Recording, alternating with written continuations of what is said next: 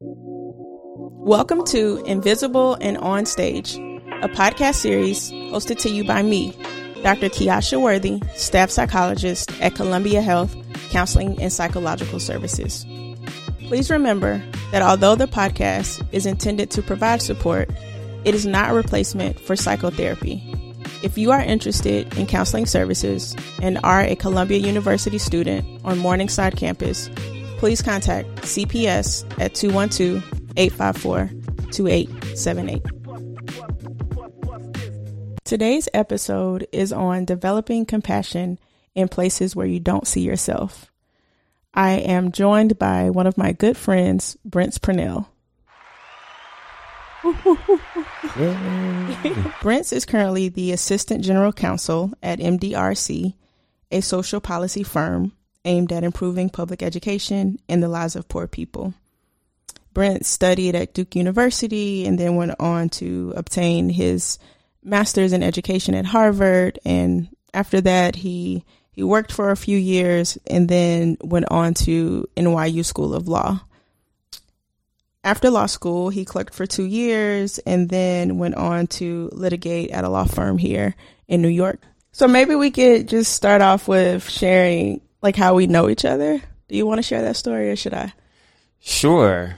Um, well, you know, I think it's pretty special because uh, and I actually go way back to um, elementary school. We were both uh, growing up in a small town Blackville, South Carolina.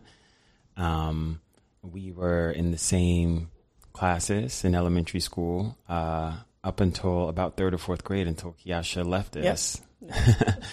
um, and went on to go do her own thing and uh, carry out her own uh, accomplished career. Um, and so, what was it like last year? Yep, last year. Last year, um, we coincidentally found out that we lived just a few blocks from each other here in Harlem, New York, all the way from Blackville, South Carolina, and um, rekindled a friendship, and it's been beautiful since. So it's pretty special. It is really special. Um, but you know, to your credit and to your point about networking, um, I think we we found out that we live close to each other based on LinkedIn. Yep. Yeah. Um, and so you, and you reached out, and then I was really happy and excited to find out that you were here in Harlem. Yes. Yes. Small world. Small world. Um, but I I feel like I I had to start with someone who's from home I wanted the first episode to be about compassion, given the fact that 2020 has been a particularly hard year for my black and brown people.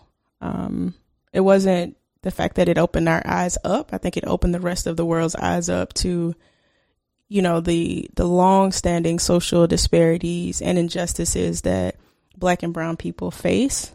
But I'm also thinking about not just that, but, you know, COVID 19 and how black and brown communities are being diagnosed at a disproportionate higher rate, right? Um, this is seen in higher rates of hospitalization, infections, and mortality rates. Again, I can speak for myself. I felt like living in a pandemic, I had to just really sit with my feelings, sit with my thoughts, but also witness, you know, these these killings, these murders on TV. And, you know, I'm not on social media and I'm thankful for that. But sometimes it's hard to separate our identities and now put on the student hat, right? Mm-hmm. And trying to go back and, you know, perform well while you're also dealing with your blackness and how other people view you. So, yeah. compassion for me, I think, is um, a key ingredient, I think, for healing um, for ourselves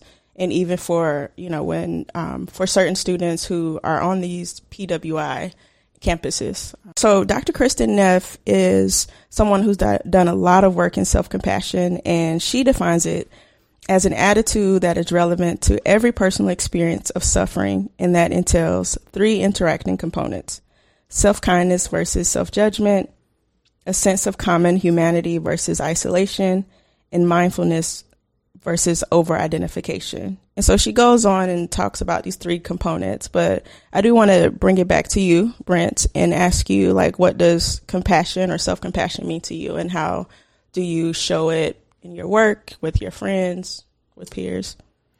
Yeah, well, I think for for me, uh, at its core, it's about our ability to be able to see ourselves in others, um, and I think that that uh, that ability to to see the the commonality, I think, uh, is important. Um, especially, I think across uh, class lines, uh, lines of race, um, other other lines uh, about identity. I think our inability to do so, I think, is the source of so much of uh, bigotry and hatred and oppression in the world. And so, um, and that's not to say that's not to say it's easy. Uh, um, compassion, that is, exercising compassion. Um, but I do think it's it's important. Um, and I think depending on the context, uh, the responsibility uh, to show or exercise compassion um, is you know stems from stems from um, stems from like a, a, a large historical context that's not to be ignored. And so, um, when we think about traditionally folks who've been in power and folks who've not, um, I think that this obligation to uh, find and demonstrate compassion shows up a little different. Mm-hmm.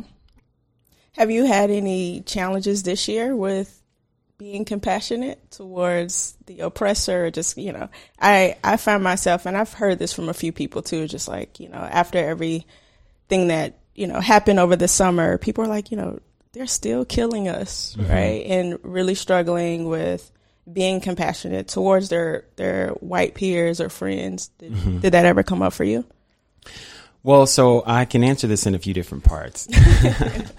you know, the first thing I should acknowledge is that so my mother is uh, white, um, and uh, you know, for my life, my whole life, I've identified as a black man with a white mother.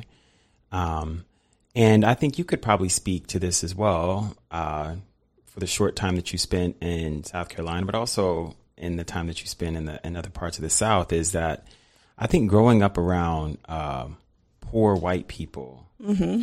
is is a very different kind of experience. And so um, there were many times in my life uh, where I it was easier for me to connect with and or empathize with poor white people, given where I came from, um, more so than the uh, the white people. I, you know, I was regularly encountering at yeah. PWIs and, and, other professional spaces, and so um, so I think it that colors, pun intended, sure, my experience um, in in some ways, and so I think uh, specifically, I think it's allowed for me to, uh, I think. Even if I uh, am struggling, if I feel torn, if I feel angry, I think there is sort of still this underlying muscle of mine, if you will, um, to connect with and or identify with some of the experiences of poor white people, even if just from a class perspective. Um, and so, uh, so yeah, I just I wanted to acknowledge that, and I think that that of course connects to to my own racial background um, and family members I have.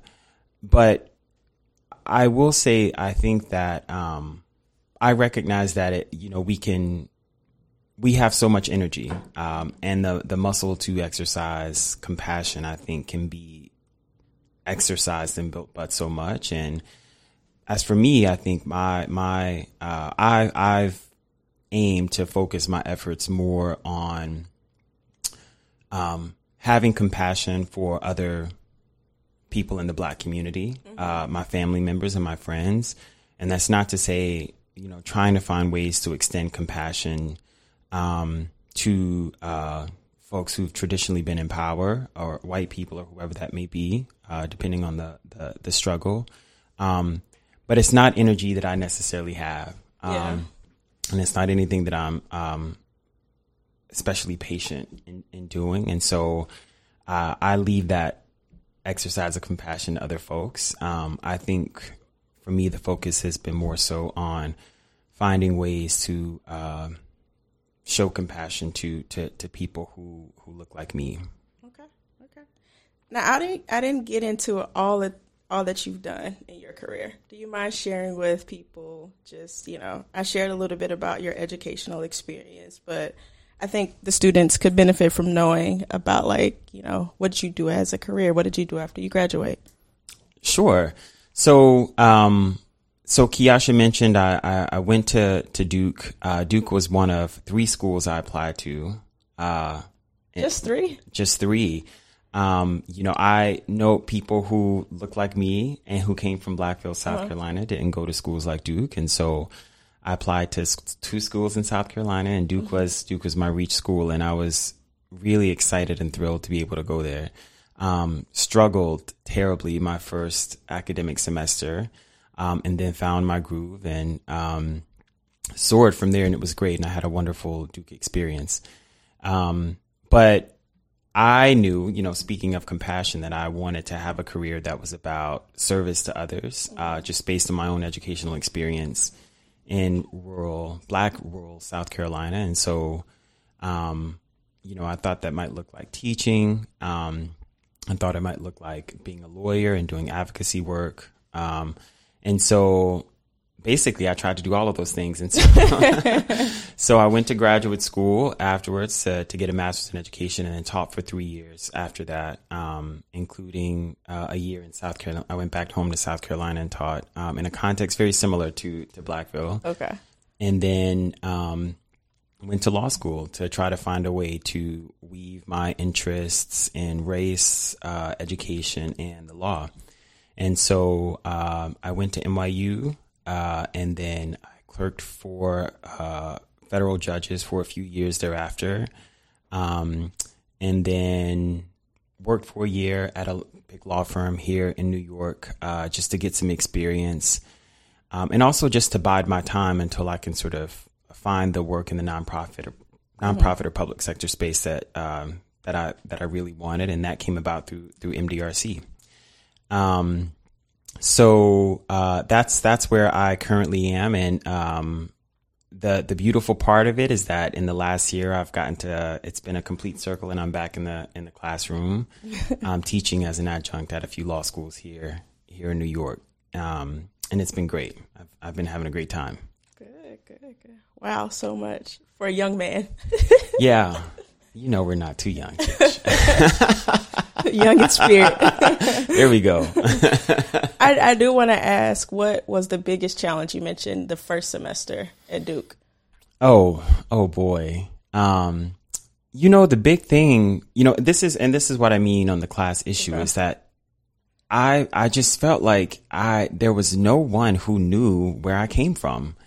Um, and it, it, it was just, uh, you know, the black students, um, many of whom I'm, I'm still friends with, uh, for the most part, not all of them, for the most part, um, came from especially privileged backgrounds. Um, you know, they were talking about, you know, their summer homes and their parents being doctors and lawyers. And, um, you know, my parents barely had a college education. You know, they got like an associate's degree. Um, um, and so it was just a completely different experience. And, um, and created some, I think, difficulties for me in terms of me feeling like I was smart enough to be there, um, whether I belonged there, whether I was wealthy enough to be there. Mm-hmm. Um, you know, I if you you would look at the student parking lot, and you know, I remember my red '91 Ford Explorer that I'd driven all through high school, and then after that, it's just like lines of BMWs that the other first year students, these wow. are like 18,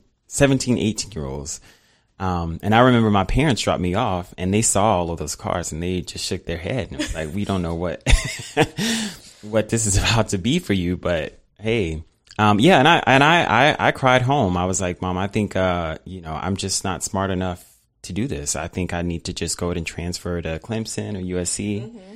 Um, instead of embarrassing myself. Now, mind you, this was despite the fact that I had gotten a full scholarship to Duke. Um, none of that mattered to me. Um, I felt I still didn't feel like that was enough to demonstrate that I was smart enough to be there, that I belonged there. Um, and you know, I was just really psyching myself out. Uh, and to my father's credit, you know, he's he told me you're going to stay right there. you're going to stay like right it. there, and you're going to stick it out. Um, and I mean, the other two smaller things is that I was also, this was the first time in my life that I was challenged and that I had to accept the fact that I wasn't the best at everything. Um, you graduated valedictorian. I did, but you know, of a of a of a class of fifty three, you know, and so you know, really small. But I I was not used to being challenged, um, and and I think this was the first time that I my my worldview um, was really being challenged in, in and I think really ultimately really productive ways, uh, which I now appreciate. Um, but that was a one of the things. But the other thing that I think gave me um, problems was the fact that I was not being myself. I showed up at Duke like I think 90% of the first year students wanting to be a doctor, even though I had no interest in being a doctor. I just thought that that's what success looked like, you know. I see that all the time. it's I, right. I imagine you do. Yeah. Um, and so as soon as I realized that that's this is not what you want to do, um, my experience completely changed. Um, and in the process of that, I did meet someone who was from Orangeburg, South Carolina, who I accidentally discovered. And my, that also helped tremendously. One of the few who had also, um, made it to Duke and from a very similar environment as mine. And I was just so, I felt so blessed to have been able to connect with her. Um, my guard came down so much. My my mother called her and thanked her, and she's like, "You changed my son's career." um, and it was just because I needed a friend, honestly, who came from a background that was like mine. You know, I think what you were talking about with that first semester sounds like imposter syndrome, which I hear absolutely.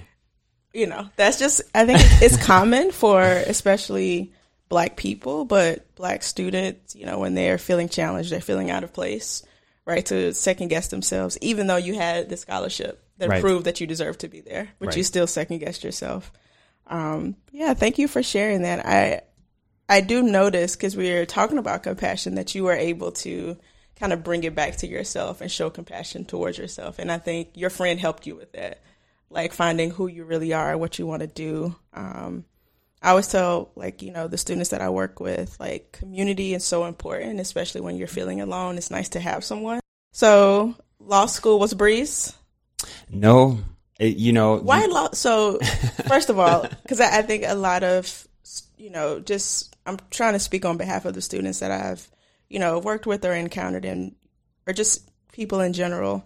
Um, a question that I get often was like, "How did you know like this? Like, I, how did I? How did you know that you wanted to get a PhD? Mm-hmm, like, I know mm-hmm. part of it is like you wanted to give service, to give back, um, but how did you know that education, a master's in education, wasn't enough? That you had to go into this other route? Yeah. Okay. Um, yeah, I can answer that question first. I think it's a, I think it's a good one and especially useful for, for students. I, I think I was taking it sort of one experience at a time. And and in Duke at Duke, I felt especially passionate about education. So I I wasn't entirely sure what I'd do after that, but I knew before I did anything, I wanted to teach. And so um so yeah, I I I also knew, however, um, that I wanted to be a good teacher, and so I, I felt like further academic preparation would be mm-hmm. useful for that. But if we're being honest, I also recognize that um, there are certain names that carry weight um, in the in the professional community, and so um, it became clear to me that Harvard was one of those names. Uh, as it related to, to graduate schools of education. And so I, um, and I was fortunate enough to, to win a, a fellowship to help pay for that. And so, um, so yeah, I, I was at Harvard and then I taught for several years. But, you know, it was while I was at Harvard that I realized that, um, I think the kind of impact I wanted to have it felt like a, a, law degree was more conducive to that than another professional degree. I considered, you know, uh, and it uh, like a, an EDD or a PhD in education or sociology or something that would allow me to study educational systems. Um, but I, I think I wanted more, um, I wanted a more uh, immediate. Impact. Um, I wanted to be able to file lawsuits um, out of anger and frustration um, to to remedy what I thought were you know pretty severe injustices in our school systems. Um, and so, uh, granted, I am not a litigator now, um, but that's what informed my initial desire to want to go to law school. And so, and to your earlier question, um, you know, law school was not a breeze. Uh, so I get to NYU and I I'm there with a Duke degree, with a Harvard degree, with teaching experience, and imposter syndrome is there just as strong as ever. Yep. And I think what I've come to understand is that it just doesn't go away. It does not. It does not go away. I sit in front of my students, um, still feel it, you know? um, like I don't, you know, they're going to find me out. Yeah. They know I don't know what I'm talking about. Um, and I think to, you know, I think to your, and to the, to the first, very first question, you know, what the, what we want to discuss here is as it relates to compassion. I mean, I think that's one of, been one of the big lessons for me is that I've been disappointed in myself over time, sometimes that I still wrestle with imposter syndrome. I felt like it's so much energy expended that could be, you know, it, it just, it, it creates stress. Uh, I could be using it to, you know, experience and feel joy and peace, peace of mind. Um, but I don't. And I think from the point of compassion is that it's okay if this never goes away. Um, and, and that doesn't say anything about you or work that you need to do. Um, and that in fact, um, most people experience this. It's not just, you know, Yes. people of color. Um, it's also, you know, as you spoke about, women feel it. Um, mo- even a lot of, uh, you, you know, your, your traditional straight white men Yeah. feel it. Yeah. And oftentimes a lot of the, you know, the, a lot of the behavior you see exhibited on their part um, is sort of overcompensation Yes. because they Yes. feel like they, you know, and so um, this is one of the things that unite us, that unites us as as as humans, is that we're all struggling with this, and I think that that helps me. It relieves the stress a lot. Um, it's like we're all sort of struggling with wanting to belong and feeling like we don't belong or don't deserve to be where we are. Yeah. I think that also goes back to when you said you were able to connect with the poor white people just based on like those circumstances. Like you mm-hmm. could provide compassion towards them because you mm-hmm. have the shared experience. But that also relates to this imposter syndrome, right? Mm-hmm. Like where at least in in my work as a therapist, um, I can be frank, you know, like, you know, it's yes, a, a huge part of the work is about relationships and so I hear a lot of different things, but it's about finding even if you can't connect with the person, right? It's about finding that one thing that you can empathize with them, right? Like whether it's, you know, being lonely or being um feeling really down, feeling hopeless, or just having this imposter syndrome, like that's something that we all share, that we all struggle with. And I think like what you mentioned is just being able to be kind to yourself and normalize it. I think that's just the huge thing with imposter syndrome. Like everyone feels this. Um, all people feel it, all genders, all, you know, all races.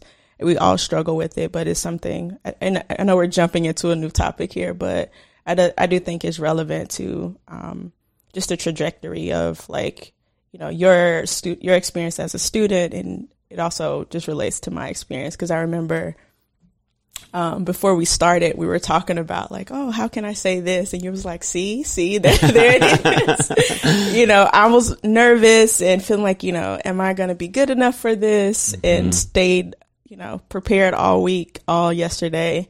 Um, but you're right. Like, I think we all at some point feel like imposters. Yeah. I've learned to accept it and just kind of move on. But that's the way I show compassion towards myself, just kind of validate, you know, it's coming up for me, but here's all these things that I've done. At the end of the day, I still work at Columbia. And I'm like, That's it. Yeah. That's it. I mean, I thought the, one of the best ways that I thought um, I read about sort of dealing with it is treating it as like a guest at a dinner table. oh, I like that. And it's like, hi, imposter syndrome. I see you. You can have a seat. Now, you're not going to dominate the conversation, but I recognize you're there. And I'm not going to pretend like you aren't there. But there are other um, affirming and productive emotions also at the table. And I'm going to focus my time and attention on that. Um, and so, yeah, eh, you know, we I've accepted that it's it's sitting at a lot of people's dinner tables. Yeah, I think it's probably sitting with us right now. we see you, imposter syndrome. Right. um. Okay. So my next question, and um, do you? I guess this is more related to racism related stress, and I think this ties into being able to, sh- whether that be show compassion towards yourself or to other people. Do you think is well? First, have you ever experienced any racism related stress? I'm sure I have. Okay. Okay. I'm sure I have. Um, you know, the the reason I answer it in that way is because I I'm a firm believer in the fact that uh, we are probably all all of society. I think is experiencing some mm-hmm.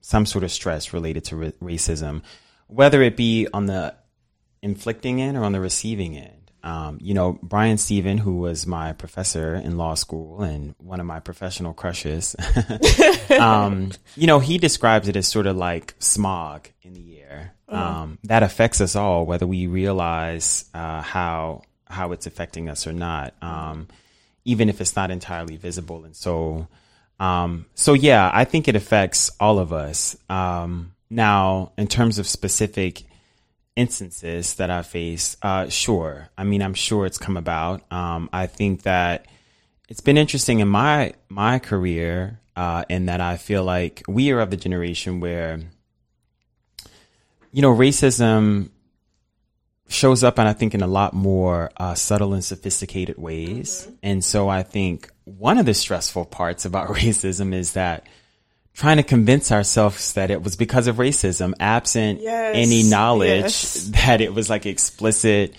discrimination. I and feel so, like snapping right now because right. you are. so you know, you want you're like winding yourself up, wondering like, well, was this related to race? And you know, you, you are feeling crazy um, because again, no one said anything directly mm-hmm. or did anything directly.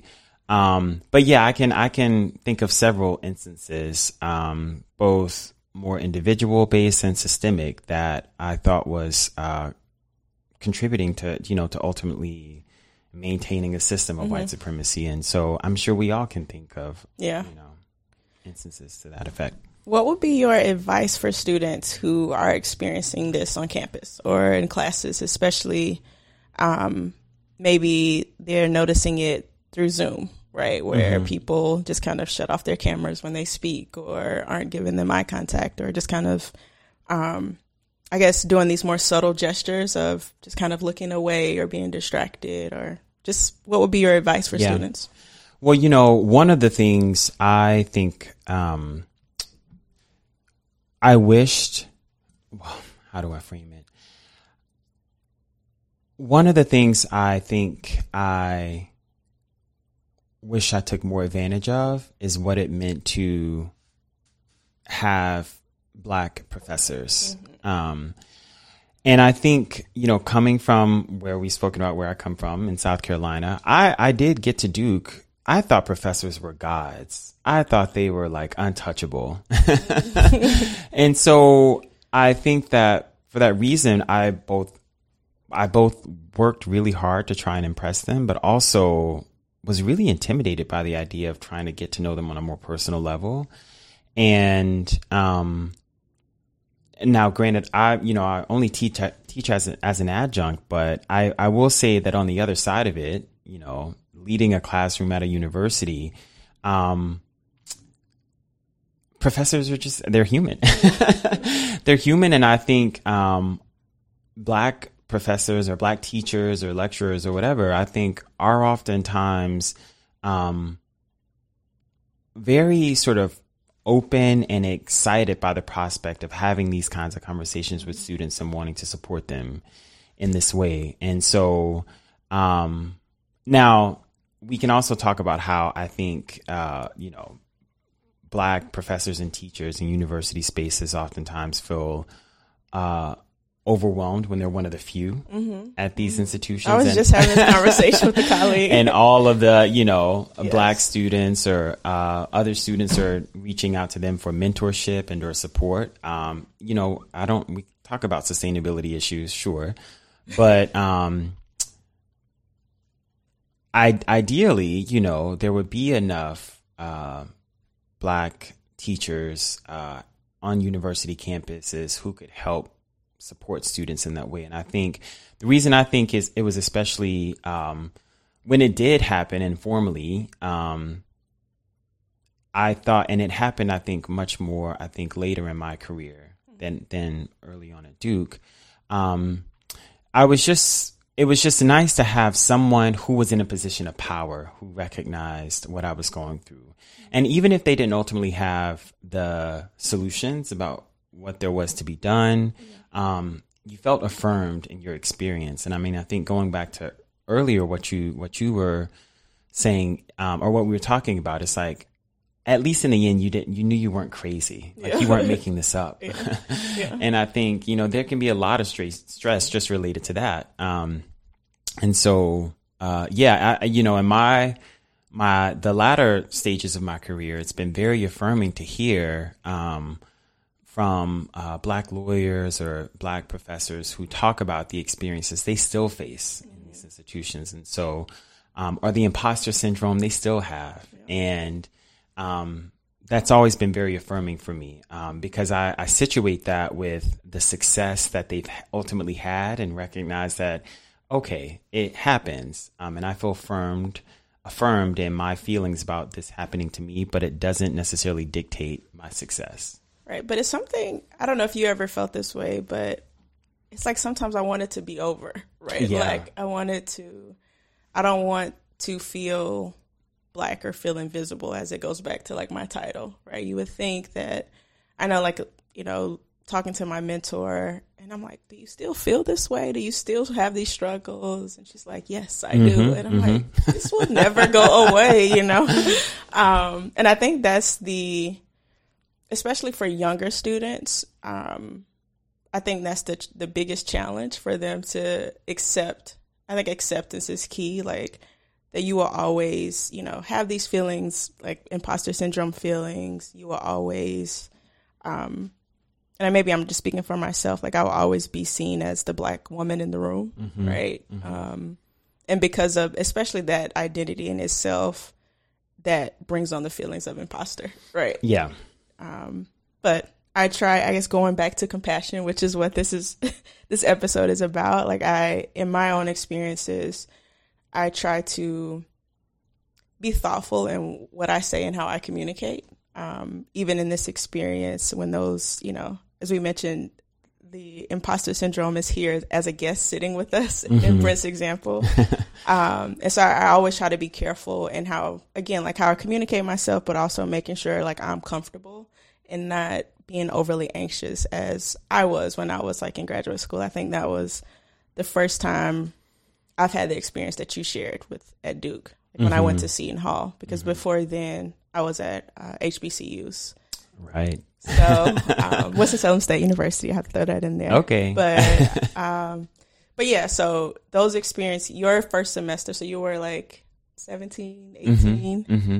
I didn't have that experience until like 25, wow. 20, you know. So later on in life, definitely a culture shock, but um, like those challenges, you know, it was it was a tough time for me. Yeah, yeah, it is. It is really tough, and I I think about students in today, and I I, I have wondered about whether whether what being um, mostly or um, all virtual, how that's affected that dynamic about being one of the few black bodies in the room because it's less I've thought about whether it's less tangible now, um, mm.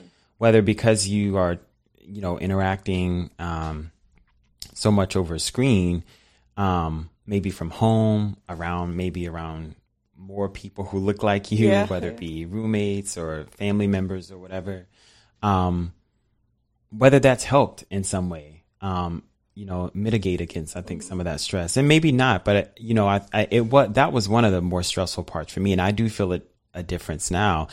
The organization I work for is predominantly white, and it does feel very different now not being in an office with surrounded by uh, so many white bodies um, in terms of feeling, you know, like I'm the one, um, or you know, feelings about imposter syndrome coming about. I mean, it's definitely still there, even in just emailing back and forth. You Of know, it doesn't need to be physical, but Of course. um, I do wonder about how that's changing things. Or I think that's a good question. I feel like I do speak up more in certain meetings. Mm-hmm. And it may have something to do with like this Yeah. comfort. Like my dog can come and Yeah. you know, I can pet him while I'm talking. right. Um, I have this curveball for you. oh, okay. All right. I call this segment Flash from the Past. hmm All right. So I am going to read several pom- prompts to you. The first one is like this or that, right? Okay. And then you choose. And so it's called Flash from the Past because I want you to think about like how you were as a student. Okay. Then the second prompt is I'm going to uh, start a sentence and you're going to finish it. Okay. All right. So this is, you know, all about your, the first part again is all about, you know, whether you this or that, you know, as a student. And then the other is what would you tell yourself? Okay. Okay. Are we ready? Yes. So I have this fun music to. Let's do it. Oh, I'm gonna cry. Oh, don't cry, Brent. Um, exams or essays? Essays. Individual or group projects? Individual. Study ahead or cram? Study ahead. Oh, look at you. Did I stay? I'm, this is about you. I'm sorry. Snapchat or Instagram? Instagram. Books or movies? Books. Night owl or early bird? Early bird. Follower or leader? Ooh. Fleeter. Leader. I like that. I like that. On time or late? On time. Front or back of class? Back. Did you go out on Friday nights or did you stay in? Stayed in. Oh. So this is I was trying to think about our when we were in school who were popular. And so I couldn't really I didn't know what you, kind of music you listened to, but mm-hmm. here's something that comes up. Usher Chris Brown? What'd you say? Usher or Chris Brown? Oh, Chris Brown. Okay, okay. Texting or talking This is now or as a student? as a student? Ooh, talking. Talking. so you're a texter now? All the way. All right. So what would you tell your younger self if you were in school still, whether it be graduate or undergrad? Never forget to um, devote at least one weekend day to work. be open to Meeting people who come from different backgrounds. and don't be afraid to. Seek out mentorship and support from professors. Awesome. That was so perfect. We finished. We timed it with the music. I didn't even plan that. Also, I'm revising. It's definitely Usher, Usher, not Chris Brown. Why did you go back? Because I realized I know so many more Usher songs than I do Chris Brown songs. Yeah. Especially back back then. I used to have like a little mini crush on Chris Brown. I've heard about it. I shared this with you before. You have. Oh, okay. oh man. um, all right. So let's just, you know, do you have any tips for students on, you know, students who may be struggling with self compassion or, or and or compassion towards other people? Like, what would be your advice? Well, I think that um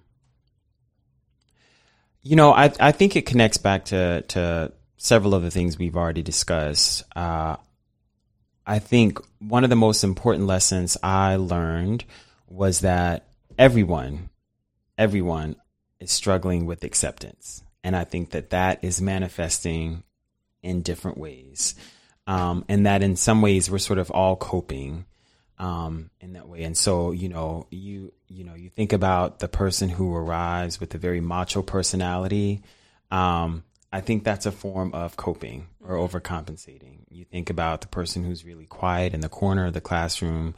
Um, that's a form of coping. Um, and so I think the commonality is that we're all coping just in different ways. And I think that how we cope is just informed by our past experiences and traumas. And so, um, I find that very, uh, uh, to be of, of, of great relief because I think for, for a while, I believe that some people just had life figured out and that they were just very confident and knew their way about the world. Um, and one can still be confident, I think, and still be coping. Yes, of course. and so, um, I would say that. I think the second thing is just to, um, one of the there's a, a psychologist at Stanford, uh, Carol Dweck, whose work I think in the education field really I think revolutionized my way of thinking about learning and teaching. Um, and she introduced these terms of having a growth mindset versus a fixed mindset. And she talks about how, or research speaks to how, um, what oftentimes account, what can oftentimes account for the success of students is uh, that those students who are successful tend to view obstacles um, or frame obstacles or challenges um, as something that can be ultimately be mastered. And it's not about um, having an innate ability, which right. is what a lot of the fixed fixed intelligent mindset students tend to think that I'm just not good at math right. or I'm just not good at science or I'm just not good at sports. Um, but from a growth mindset perspective, it's just like I'm not good at it now, but with enough practice, with with enough diligence and hard work, even if I'm not the best at it, I can get better at it. Mm-hmm. Um, and I think that approaching problems, uh, approaching intellectual tasks, um, trying to exercise that muscle more is like I'm not good at it now, but I could be if yes. I wanted to be, and it's just about enough discipline, practice, and hard work to get there. Um, I think that that's important um, for for students to try to tap into more, and that it's not about you know just having natural abilities um, necessarily that that lend themselves to being able to accomplish certain tasks or mm-hmm. um, do certain things. Thanks. It was you know I'm I'm going to share a few of my tips. Um, the first one is to provide grace. I think maybe this is just kind of maybe from my spiritual identity. I think sometimes we can be too hard on ourselves. Yeah. And I think we all could benefit from being more kind to ourselves, giving ourselves more grace. The other thing is just being more mindful. Um, and that doesn't mean that we have to meditate. It's just, you know, being more aware of our thoughts, you know, using our observing mind um, and taking, creating some distance with our, from, from our thoughts. I think at least in my experiences, and I don't know if Brent, if you could relate, sometimes when those like negative thoughts come, I can latch onto them and mm-hmm. I can mm-hmm. spiral instead of, you know, creating some distance and saying like, hmm, I wonder why, I wonder why my mind is going in this direction. I wonder what, what these thoughts mean about me, about the situation. Um, being more curious, to, like having more perspective. And I think if we can do that, we can start to not only have show compassion towards ourselves, but for other people.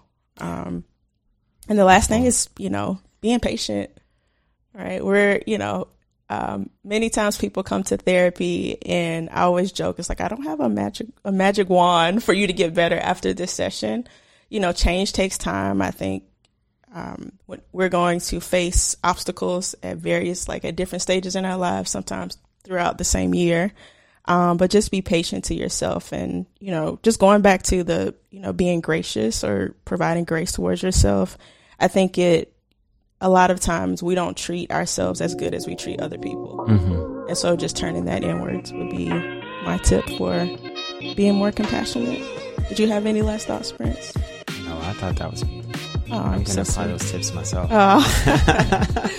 well, thank you for coming. Um, I'm so happy to to have you here. Um, I I share this with my mom all the time. My mom asks about you all the time too. By the way, she's like, "Have you seen Brent?" I'm like, "Yes." Um, and shout out to my mom because she is the reason why we connected. She sent me a picture of us when we were like in first grade. Oh, thank you, Kiasha. It's been a pleasure. All right. Thank you so much for offering up your time and spending it with me. If you are a Columbia University student on Morningside campus and today's episode left you feeling like you could benefit from talking more about this topic with an expert, please do not hesitate to call CPS at 212 854 2878.